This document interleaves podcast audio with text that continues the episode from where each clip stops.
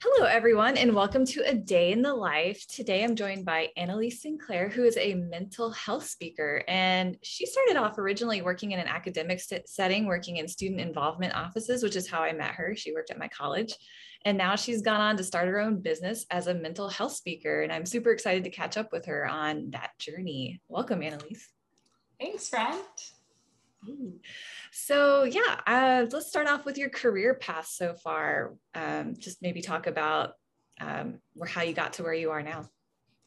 So I started out, like you said, working on college campuses. I had a really cool, exciting college experience. Decided I wanted to help other people have the same experience. And so I specifically worked with fraternities and sororities, which, as you can imagine, is crazy. And I did that for a few years, working in student involvement, Greek life. I did some orientation. Um, and after a while, I started to burn out a little bit. So I decided to uh, up the ante and I went to go work for a fraternity headquarters. Uh, so I have seen some stuff at this point. Um, and a few years after that, I decided I really wanted to invest in being a speaker. I had been doing it at that point for four years. And so I made that my full time job um, in 2019, I think. So, like right before the pandemic hit, I decided to be a full time speaker and um, have been doing that now full time for going on close to two years. Wow, yeah, it's quite a transition, but it all seems to fall into each other. So, you're now specifically um, focusing on mental health. And so, why that area? So, I was diagnosed with bipolar disorder when I was 19 years old. So, my sophomore year of college, right at the beginning, I had been struggling for a few months, had gone to therapy and got this diagnosis. And I was really ashamed. Um, I'm a perfectionist, and there's such a stigma around mental illness. So, I didn't talk about it at all. I didn't tell my friends, I didn't tell my roommate, I didn't tell my parents. And I did that, you know, keeping it a secret until I had gone through grad school and gotten in my first job, which is when we met.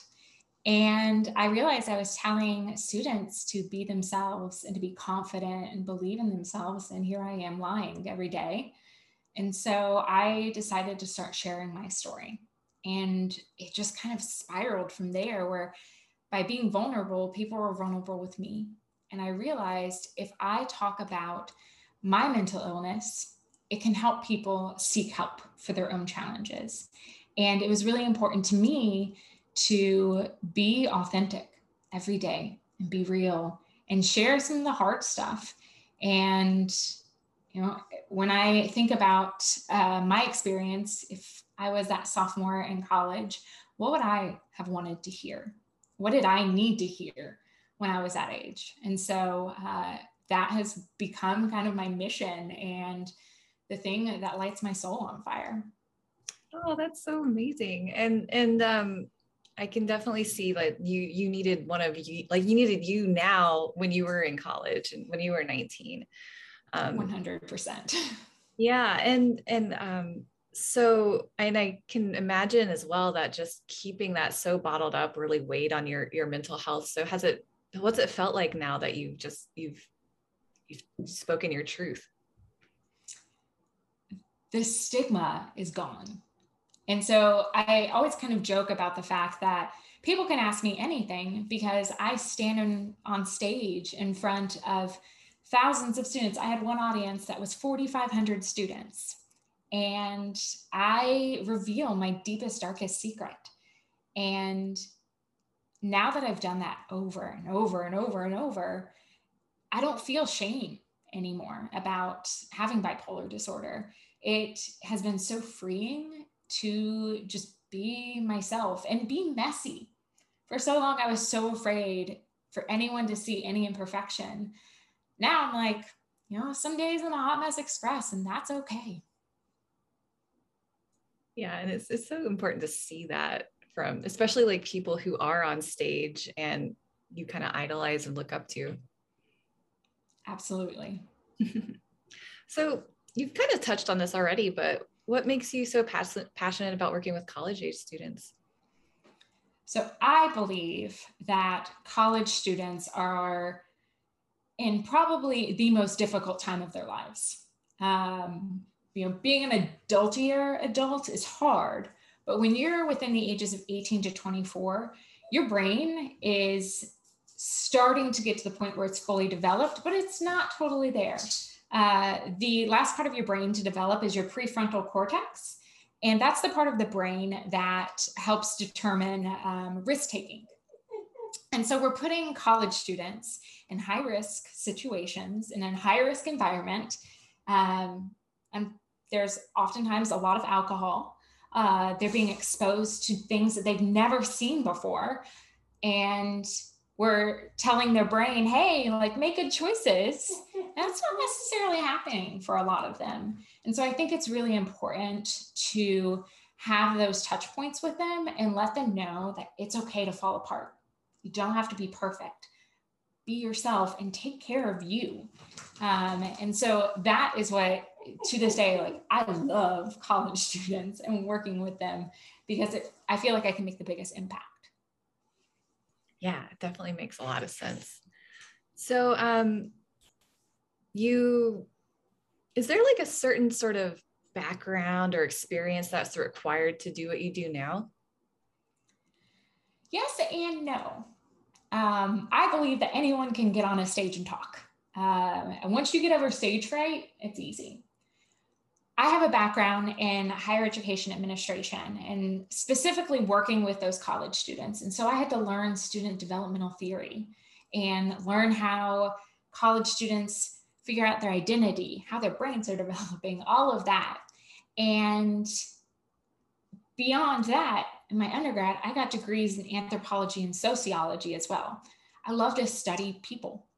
And having that background has made it really easy for me to create curriculum essentially, because that's what a keynote is. I'm teaching um, to figure out the framework and the web so that it makes the biggest impact. And students can walk away from that and say, you know what, I learned something and I'm going to make a, a change in my life. Yeah, yeah, I can see that. And then you're speaking your story. So it's just kind of your background and, and everything. So mm-hmm. if somebody wants to translate that into another area um, I guess what advice would you have for getting started? Oof. I think the hardest thing for any speaker to do is to figure out what is your true message. Because you can be a great storyteller, but will people actually understand the lesson that they're trying to walk away from it with? I think of um, your fairy tales. So, like Brothers Grimm and the Little Mermaid, and all of those. There's a lesson in those. And you have to be able to convey that message in a clear way so that people are, are yes, entertained. I say that like 20% of what I do is stand up comedy. They're entertained, but they're getting that message and they're walking away learning something. Yeah. And, and what do you do to get over stage fright? Whew. So I used to, eh, I have horrendous stage fright. Um, my chest would flush and get all splotchy.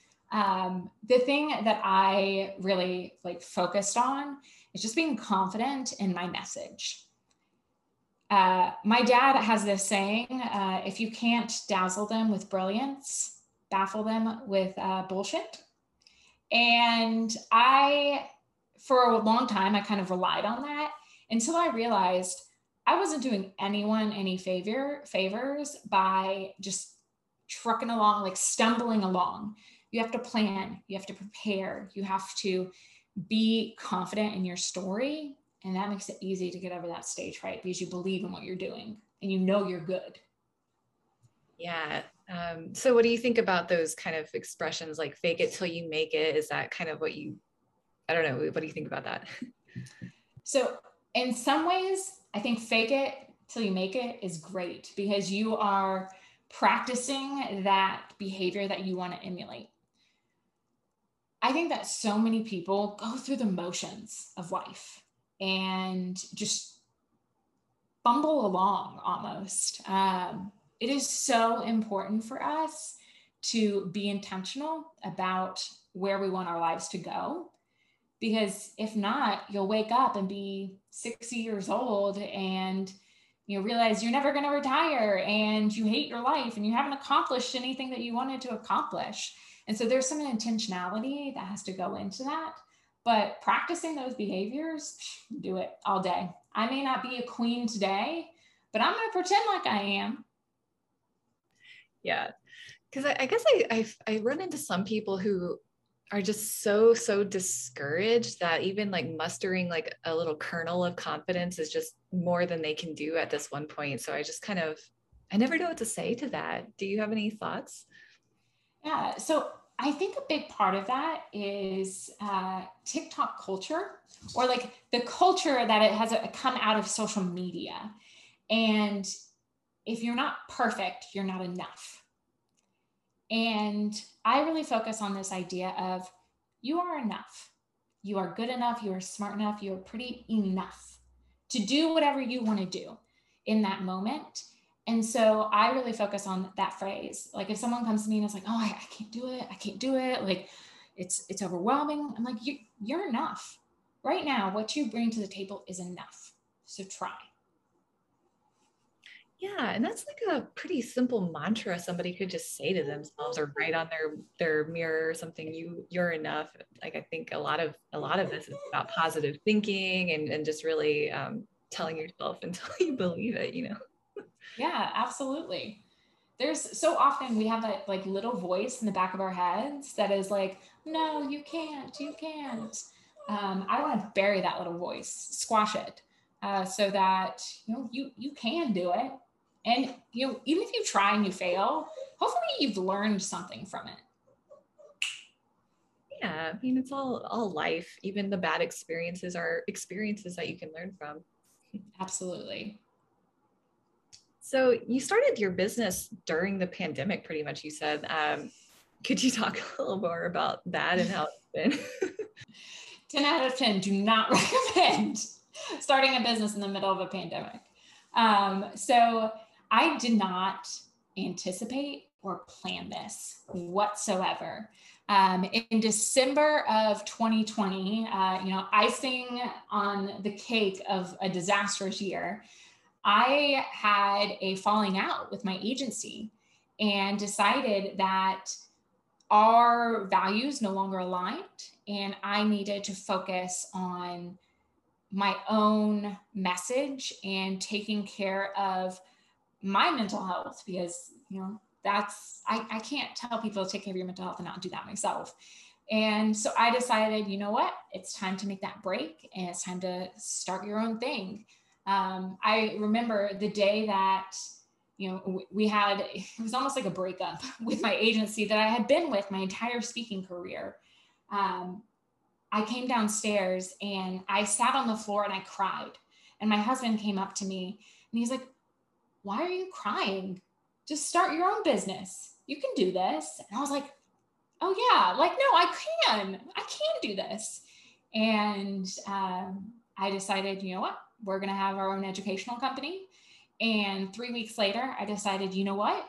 I also want to start an Etsy business and do some uh, artist therapy work as well um, because I have all this free time now that I own and run my own business so cool. Um, I do want to get into to that a little bit more, but um, could you just tell me a little bit more about the agency, like how that worked a little bit more?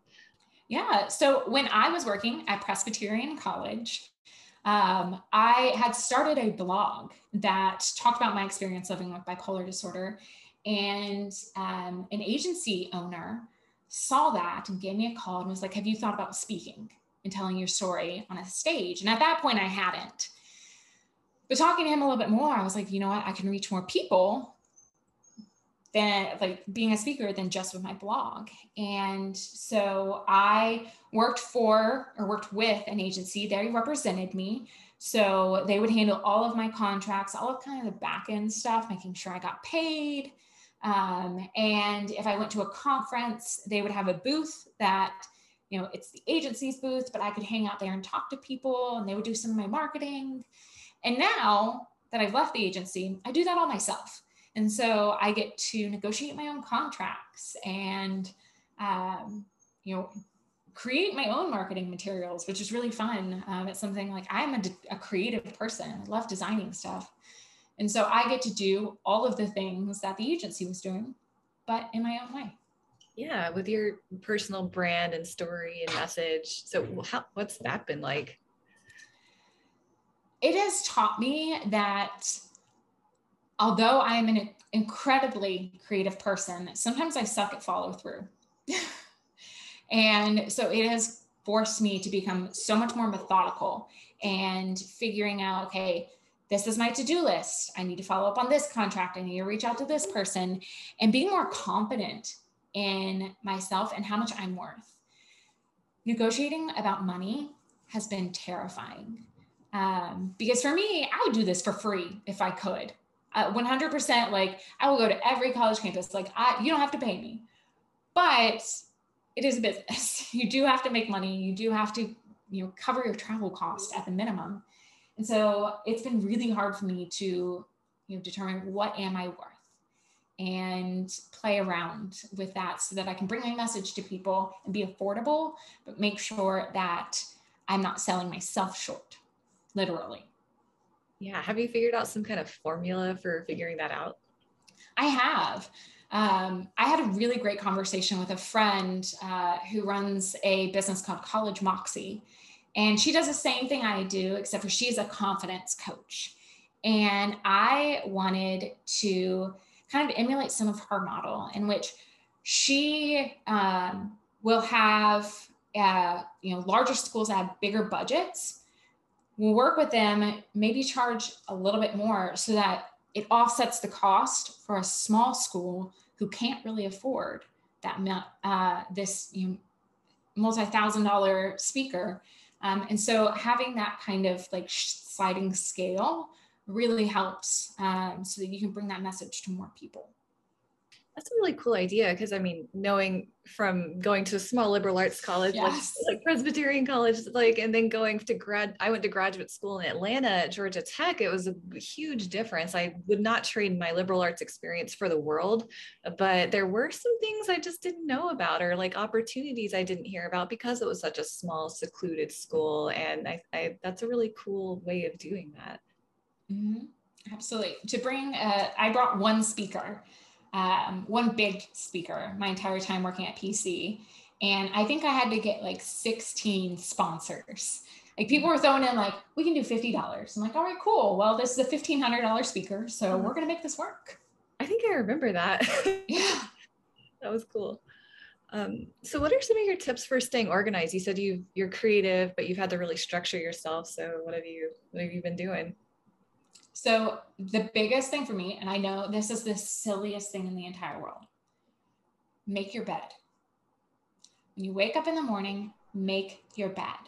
Because I, if I don't make my bed, I'm like, I'm gonna crawl back into bed. I'll take a quick nap. And then two o'clock rolls around and you're like, I've done nothing. I've done nothing today. I sat on my phone in my bed all morning. Yeah. I, I, have noticed that too in my life. When I make my bed, it's kind of like this mental transition. Like, okay, time to start the day.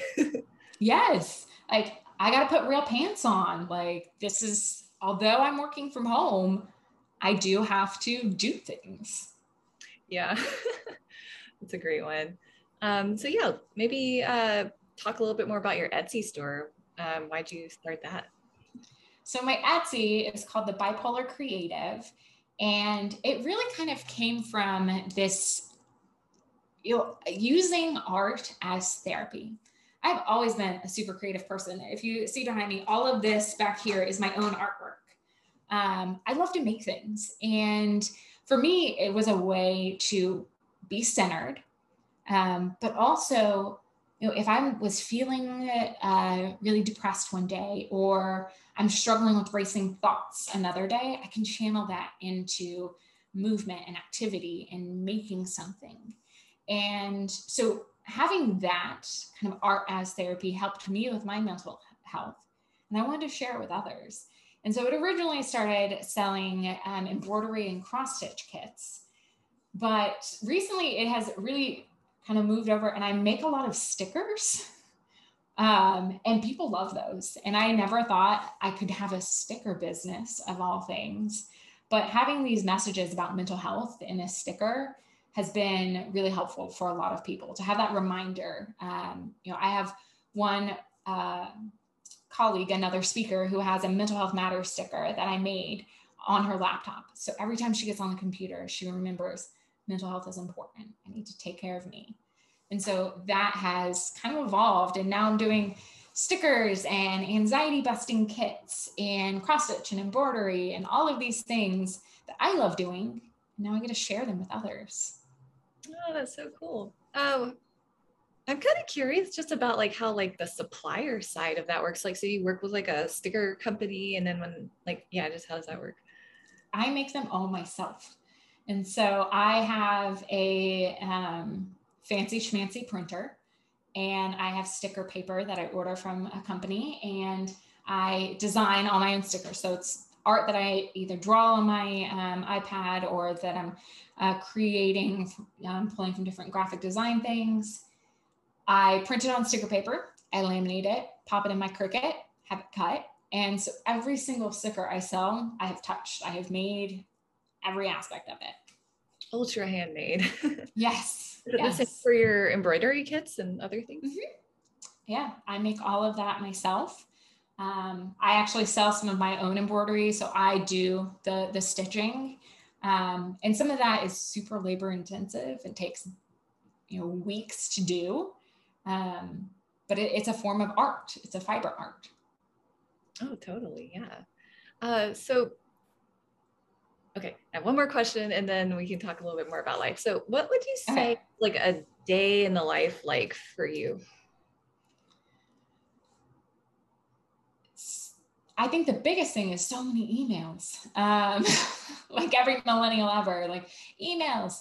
Um, I start my day the same exact way every single day. And I'm sorry, my AirPods just switched off.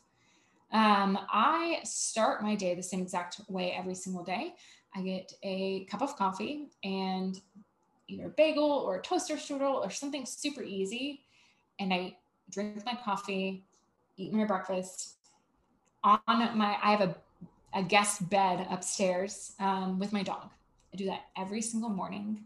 And then from there, um, it's either making stickers or putting together orders or working on contracts. Um, I do that until I either do one of three things every afternoon. I either volunteer at the Humane Society I volunteer at um, what is called the Nearly News Store. It is a resale store that supports women's advancement in my area, or I am teaching color guard at a high school. And so my afternoons are filled with one of those three things before coming home and having dinner with my husband and uh, either playing video games or watching whatever this week's TV show is going to be. Yeah, super cool. So yeah my the like the question i had written down was like what do you do outside of work to decompress? So it kind of sounds like though you have like such a, a balanced day of, of a mix of things that you do. Yeah i get bored easily. And so i try to intentionally put things in my day so that i have to leave the house at least once a day because like with this pandemic even being home all the time is really isolating. And I know for my mental health, I need people. And so even if it's just like running up to the coffee shop to make sure I have coffee, um, I always make sure that I leave my house. Um, you know, I'm really a big believer in being active. So going to the gym, or I, you know, I'm so lucky to have what's called the Swamp Rabbit Trail. Um, it's a trail that goes through um, Greenville, South Carolina, and I can either ride my bike or go on a run or walk my dog. And that's right basically in my backyard. And so being able to have all these things to stay active as well is probably the biggest way I decompress. Yeah, I think getting some air and some sun, all good things. Yeah. so speaking of your husband, how did y'all meet? This is my favorite story of all time. Um, so I met my husband on Tinder. um, which is so millennial. Like I met him on Tinder and our first date was the worst first date I have ever been on in my entire life. Um, we should not be together based on that first date. Um, we went to a pizza place, and as you can imagine, just watching how I am, um, I'm an extrovert. My husband is the most introverted human being I've ever met in my entire life. Um, my mom probably has heard him say maybe a hundred words in the six years we've been together, seven years. We've been together for seven years. And so on this date, I ran out of things to talk about because he's so introverted.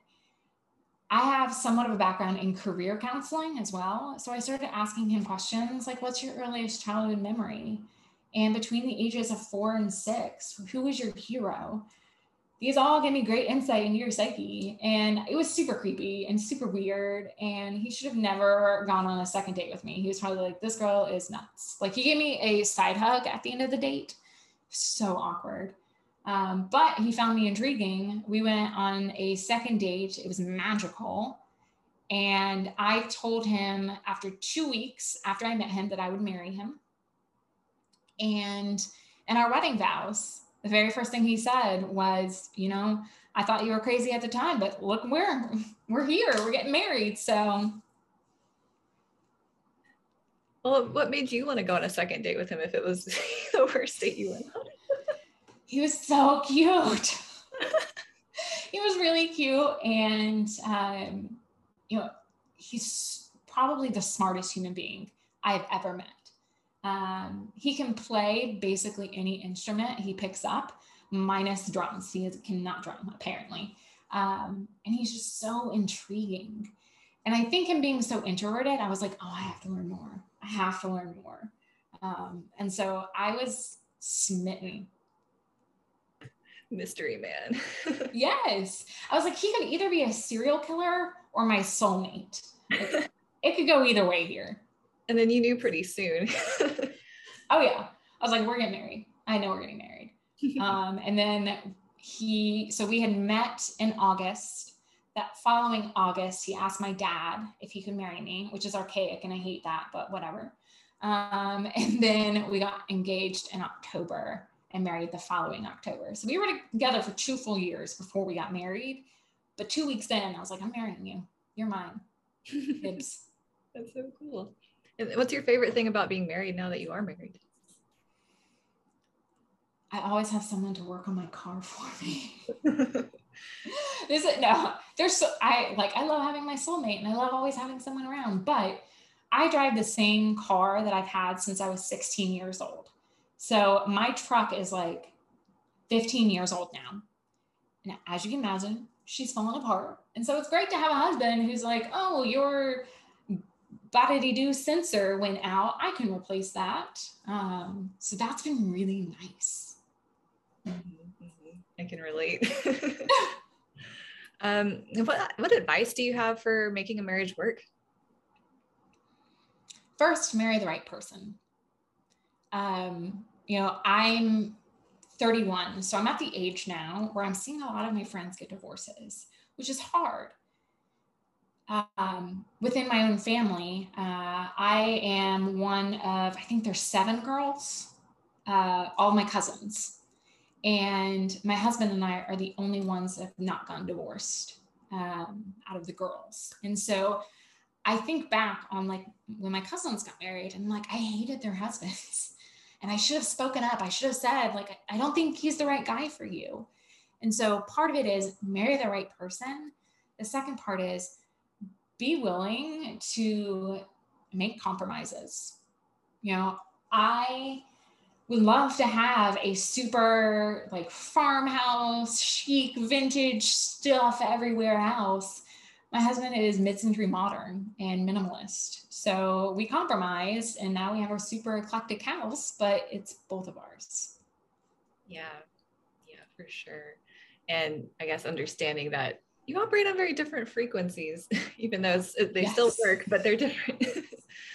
Absolutely. Well, as an extrovert, I'm like, let's talk about things. As soon as he gets home, I'm like, I haven't talked to anyone all day. Let's talk. And he's like, go away. I love you, but go away. yes, exactly. Exactly. yeah. So one thing I was kind of interested in talking about, um, but it's pretty personal. But you're you're pretty personal on your blog, and as you said, yeah. you, you, get pretty personal about about things. Um, you talked about on your blog your struggles with infertility, which is just really brave. And um, I don't know, like why why are you talking about that?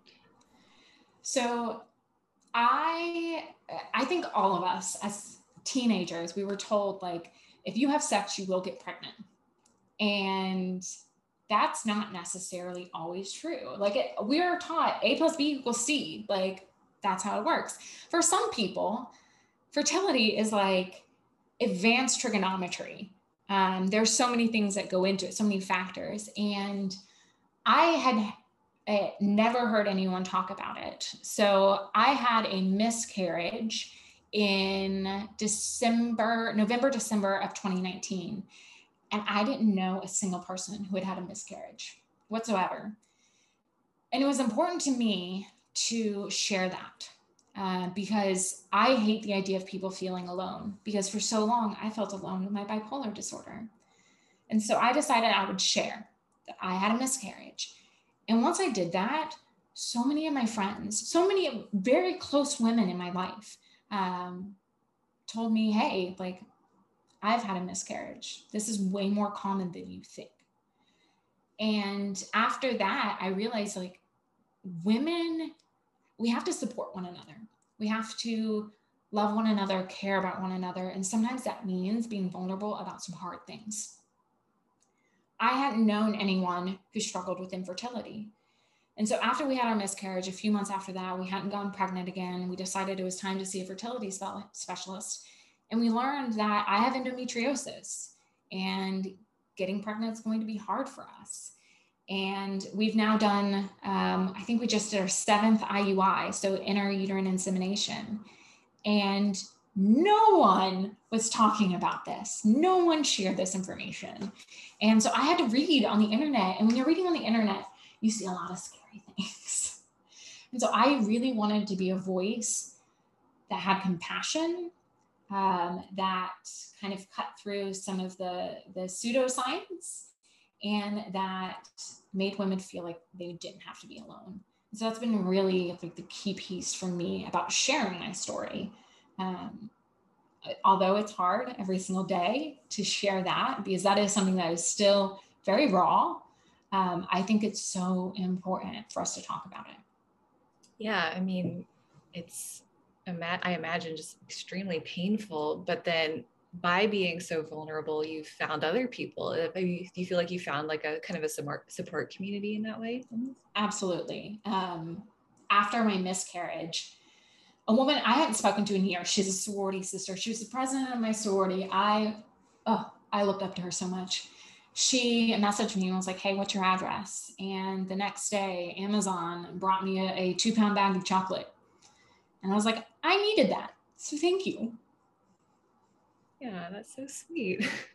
yeah. Like there's nothing chocolate chocolate can't fix, right? So yeah, and just having someone, especially someone you look up to, just do something thoughtful like that. Yeah. so you mentioned a few of your hobbies like uh, video games and, and cross stitching is i mean that's your art and um, your in color guard um, like uh, that's I, I, was I was just about to ask you a very broad question. So let's start. Like I'm really curious to know about like cross stitching and whether or not you do that for fun still, or you feel like it's kind of become more like of a job because you have an Etsy store. That's a both and kind of question. Uh, so I have actually been cross stitching since I was 12 years old. I went with my Girl Scout troop to the Juliette Gordon Low House in Savannah, Georgia, which like it's the mecca for Girl Scouts. Mm-hmm. Uh, have you been there? I'm from Savannah, so yeah. so you know, girl. Yeah. Um, and I we did like a cross stitching exercise, and I was like, this is so cool. And I have been doing that ever since. And I got really into subversive cross stitch as I got older. So um, cross stitch is often embodied, like thought of as like an old lady thing. like you're doing samplers or flowers and doves. And I'm like, no, let's do curse words and resist, like smash, smash the patriarchy. And so I got really into doing that. Um, and that branched into also doing embroidery. So embroidery is much more uh, freehand and artistic. There are some days where I'm like, I don't want to pick up a needle. I hate this. I'm tired of it. Um, so when that happens, I find a project that's small and funny that I like. Uh, so I'm binging the show Lucifer right now because new episodes drop soon. And uh, I decided to stitch one of my favorite quotes from that show uh, that happens to have a curse word in it. And I was like, you know what? I do love stitching. This is funny. This is enjoyable. I love it. Um, so I find things that bring the joy back. But sometimes, yeah, I'm totally burnt out on it and I don't want to do it anymore. Yeah, yeah. I was curious to know like how you find that balance then. Yeah, I think one of the big things is I'm very picky on the commissions I take. So, um, you know, someone reaches out and is like, I want a, a Harry Potter so and so with this and this. I'm like, I'm tired of doing Harry Potter. Yeah, I don't want to do that today so I'll turn it down. Um, and I also price my time pretty, um, you know, I value my time. Time is the most important thing to me. And so if a piece is going to take me a few weeks, I'm going to price it as such. And I think that scares some people away from um, giving commissions. So that's helped me kind of find that balance where I'm like, nah, I get to be a little bit choosy here. Yeah, yeah. And then you find you attract the clients you, I guess, will, will value your work if they pay you. Yes. like I'm so like I don't want to go to a thrift store in 20 years or like go to Goodwill and see one of my pieces for like two dollars.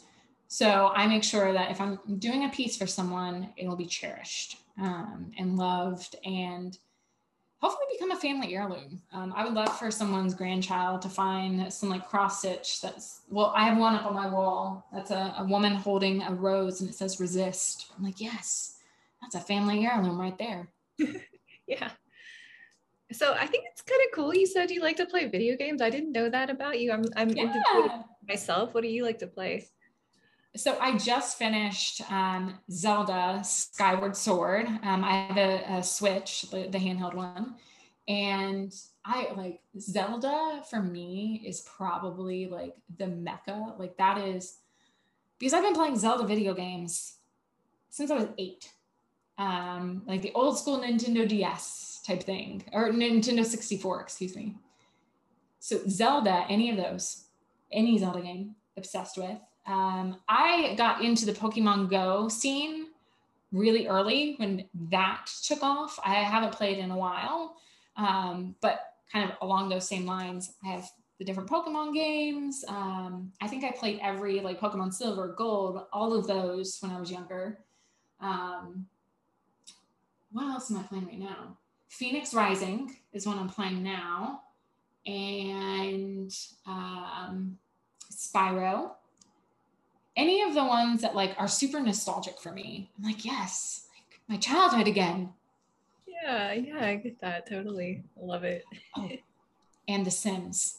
Like yes. my life might not be perfect, but my Sims, they're killing it. Mm-hmm, mm-hmm. Maxing out. yes. I'm like, use that cheat code.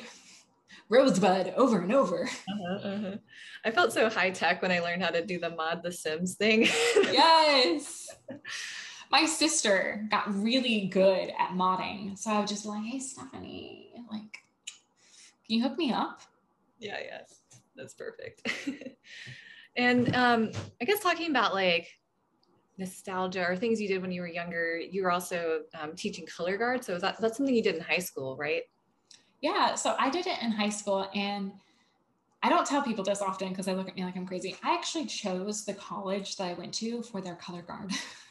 Yeah when um, you're a kid, that's a big factor. I, I was yes. a fan too i played clarinet. Like clarinet and guard you guys were always right behind us. Mm-hmm. um I did color guard in high school for three years, and then I chose to go to USF to do color guard there because they are arguably one of the best in the nation. And I did winter guard with them as well for one year. And that year we placed eighth in the world um, at WGI championships. And I love color guard because it's dance plus. Um, there's, you can do what's called saber, which is essentially swords, rifles, spinning those, um, and as well as flags. And I loved it. And I'm teaching these high schoolers how to do it. And it's so eye opening because I'm like, oh my God, I'm so old. But then I'm also like, but I can do this better than you. um, and being around these high schoolers is taught me that good lord i am getting old um, sometimes they say things and I'm like I, I have no idea the words that just came out of your mouth um, but to see the joy that I can share with them. Uh, for example, I have one eighth grader on my team and I adore her. Uh, she is in the middle school, but is allowed to come over to the high school and do color guard. And she is a natural on Saber. And so I put her on my Saber line. And when I told her I was putting her on the Saber line, she was like fighting the smile. And you could just see this pure joy on her face to be put on the Saber line. And I was like, no, I'm happy. Like, spread the joy. It was so great. Oh, that's amazing. Um, so, what does self care mean to you? I'm a really like, I'm probably one of the people who like takes self care in a totally different direction. Oftentimes, when we think of self care, we think of like bubble baths and scented candles, and you know, it, it's so much more than that.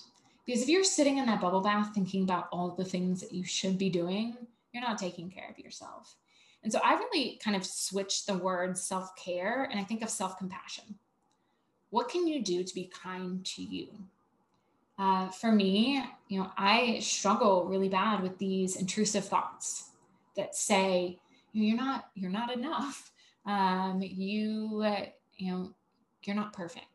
And so for me, self care is sitting down and going through like some of those meditations like I am healthy, I am happy, I am worthy, and being kind to me. Um, so many people go through their days just going through the motions without taking time to sit there and reflect on how are they treating themselves and how are they approaching the world around them.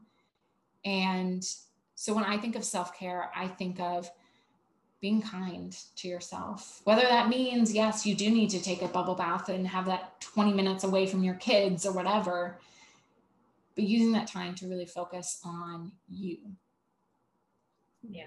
Having the bubble bath, but actually enjoying the bubble bath and that. Yes. I think, yeah, I think you're right. Like, I think sometimes self care can feel like like these check boxes like oh i need to take a bubble bath because that's what self-care looks like or something like some kind of like idea of what it should be but it's going to be different for everyone.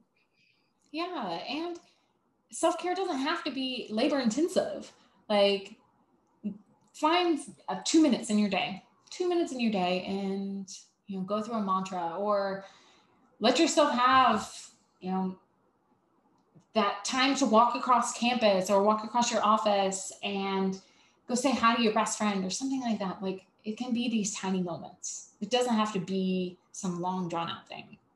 Mm-hmm. So, last but most importantly, tell me about your pets. so, you might have heard many uh, in the background. I have a uh, seven year old or six or seven year old uh, mutt that I adopted from the Humane Society. Her name is Minnie, like Minnie Mouse. She came with a name. And she is a Boston Terrier mixed with a miniature Australian Shepherd. So, very aptly called a Bossy. And she is the bossiest dog on the planet. And she is my child and my sweet baby and my soulmate. And I love this dog. Um, and then I have a cat named Addie that I have had since I was a freshman in college who hates me but loves my husband which is really annoying. I'm like, we've been together for like 12 years and you're going to choose him? Uh, he doesn't even like cats. He doesn't like having animals indoors. He's a farm boy and always had outdoor animals. And so does not like to share his space. Essentially, my pets, they came with me. Um, well, sort of. So Minnie Um, I met her at Presbyterian College. Um, my best friend Liz came into my office with this teeny tiny puppy. I was like, look at it. And I burst into tears and I was like, I need it. That's my dog. And so I called my boyfriend at the time and I said, Hey, like, I want your opinion on something. I'm probably not going to listen, but there's this dog. And he said, You know, go ahead and bring it home, but don't buy anything for it. And in my head, I'm thinking, like, oh, he's he's gonna try and talk me out of this. He comes over to my apartment that night and has already bought everything. Uh, because he had planned on taking me for Christmas a month later to go adopt a dog together. Uh, that boyfriend is now my husband. And so we've had Minnie ever since. I think it was, we had been dating for like two months when I got Minnie. So she has been a part of our relationship basically from the start. That's so sweet. yeah, she is our, our, we call her our little poop. And you heard that correctly, poop. Um, she, like the very first week we had her, we had taken her on a walk, brought her upstairs, and my husband was like, She has something in her mouth. Her boyfriend at the time reaches in her mouth, and she had collected a piece of animal poop on our walk and had it in her mouth. And ever since then, we have called her Little Poop. Um, it's kind of like a pup poop, I don't know. And so at the Humane Society in Laurens, South Carolina, there's actually a brick that we bought and donated that says uh, poop is not for eating Minnie and so it is forever immortalized at the Humane Society, this funny brick. That's really cute. Well, it's been really fun talking to you today, uh, Annalise. Uh, how can people reach out to you if they'd like to follow up? Yeah, so the best way to connect with me is actually via Instagram. Um, my Instagram handle, and I'll share this with you as well, is Annalise with six N's. So A N N N N N N A L I S E. I've wanted to change it, but I feel like at this point, like six years after I got it, it's stuck. Um, either that or via email. Um, and that is just my full name, Annalise M. Sinclair at gmail.com. Great. Well, thanks again. This has been a really fun conversation, and it was so much fun catching up with you. Thank you for having me, Rachel. I am so excited to see what you do with this incredible podcast. Thanks. Thanks for watching. Be sure to like and subscribe so you don't miss a single show. Interested in being on the show? Know someone that might be a good fit? Use the nomination form in the description.